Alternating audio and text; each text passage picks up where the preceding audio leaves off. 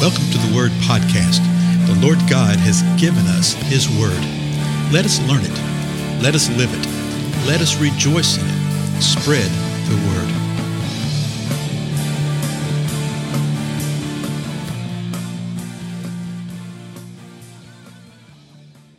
Blessings, everybody. This is Dale. Thank you so much for joining with me today on the Word Podcast. We are pressing on to the Gospel of Matthew, and we have spent several episodes here at Matthew 24 and 25, often referred to as Jesus' Olivet Discourse. Uh, discourse, he's talking, he's communicating, and he's doing it on the Mount of Olives. And remember, it's really important, folks, to understand and remember the context of all this. Matthew 24 and 25 are all one thing right here where Jesus is responding. Remember, Matthew 23, he had just come out of having that encounter with the religious rulers where he said, Woe to you, scribes, Pharisees, you hypocrites. He comes out of the temple complex. His disciples try to lighten the moment. They say, Oh, look here, Master, the buildings are coming along real nice, aren't they?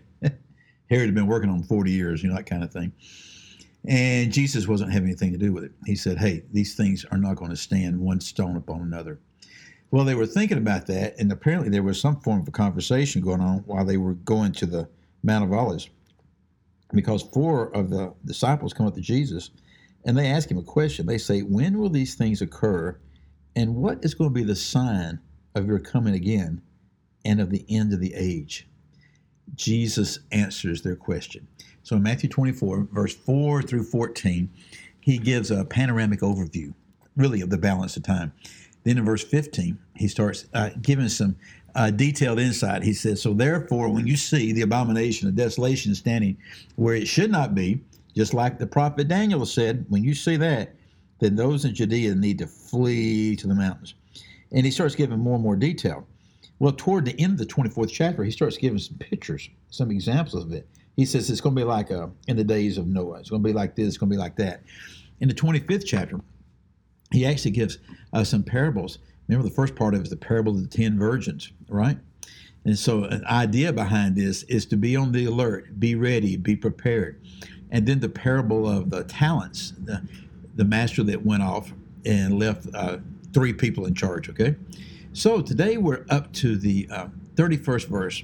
And in light of all this, Jesus says this But when the Son of Man comes in his glory, and all the angels with him, then he will sit on his glorious throne.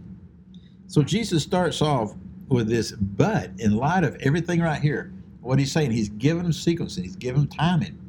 He says the Son of Man is going to come. He's been calling himself the Son of Man.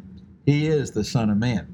He's using that term because of what Daniel saw in Daniel chapter 7 in the vision, the Son of Man. And let me tell you, the religious rulers would have known exactly what Jesus was saying.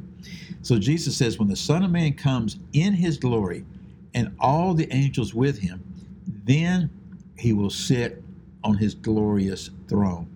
So, what's the scene here now? The scene is the Son of Man has come. He's come in all his glory, and the angels are with him, all the angels with him. And then the Son of Man is going to sit on his glorious throne. So Jesus is sort of moving ahead here a little bit in the picture and explaining to them what's going to happen. Going back to answering their question when will these things occur? What will be the sign of your coming again and of the end of the age? So now the Son of Man, Jesus himself, is sitting on his glorious throne. Now, the balance of this chapter, which it'll take us this episode, maybe the next one to get through, is really uh, important. Okay the context of this is really, really important. That's the reason I just spent three minutes to give a, a synopsis of it. Because the balance of this chapter is so often mistaught and mispreached. As a matter of fact, the normative way of teaching and preaching this is not correct. Okay. Now, what is taught and preached out of this are things that we should do. Okay, so I'm not talking about an error per se related to how the body of Christ should be living and what we should be doing. But they're using a passage which is not the best passage for that. And the passage really says something else that nobody ever addresses. I mean, it's very, very rare. Um, I don't think in my whole life I've ever heard anybody address what's really going on in this chapter at a local church. In other words, a church I'm a member of, or a Sunday school class I'm part of, or a Bible study I'm a part of. I have learned things via other people, books and stuff like that, right?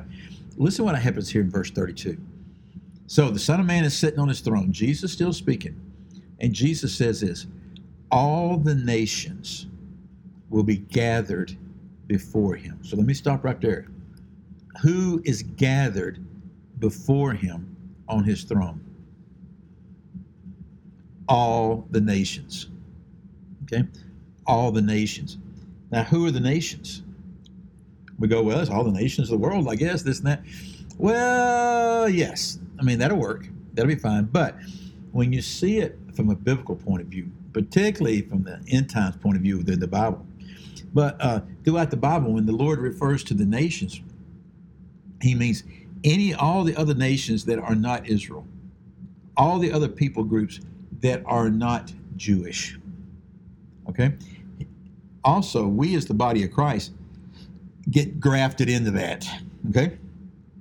So when he says the nations, he's speaking of those who are not believers and those who are not Jewish.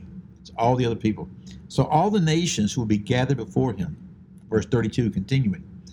And he will separate them from one another as the shepherd separates the sheep from the goats. And he will put the sheep on his right and the goats on his left. Now, a lot of us are going, oh, okay, so this is the sheep and goat judgment, right? It's the sheep and goat judgment. Uh, in, a, in a manner of speaking, yeah. But what usually comes with this, people say, well, are you a sheep or are you a goat? I hope you're neither one. Because it's of the nations. All the nations. They're by definition unbelievers. This is not the judgment of believers. This is a judgment of the nations. The nations are set forth before him, before the Son of Man. so they're being judged. And it's really interesting when you see this because uh, this really makes people nervous when they start seeing it because it starts to draw into question what they think they knew. you know what I mean? So, what's the scene here? Okay, and, and we'll just recap it right here because I don't want to go any further. Because uh, we'll get into some stuff. Okay, here's what you need to remember for our next episode: all the nations will be gathered together, and this happens after the Lord comes, after the Son of Man comes, after He comes in all of His glory after all, with the angels with him. He's going to be sitting on his glorious throne. After all this sort of said and done here on earth, he's going to gather the nations together and he's going to separate them. And on one side, there's going to be sheep on his right, and on his left hand side, there's going to be goats. I wonder what the Lord's going to do. I dare say you already know. But wait till you see the detail of this. It's going to change the way you think about a lot of stuff. Well, in the meantime, I'm Dale. Thank you so much for being with me. By the way, go check out my website. I haven't mentioned that in a good while. It's just dalemore.tv. I do a daily blog there. I put this podcast there. I put our weekly Bible studies there. We just started working through the book of Mark. If you're listening to the podcast uh, in a somewhat contemporaneous, contemporaneous nature, Mark's a great study. And uh, also, you'll find a place there if you uh, feel like the Lord's moving upon your heart to help support these times. You'll find that right at the top of the uh, uh the website, a little Patreon link right there. So, thank y'all. Bless you, and I'll see you next time.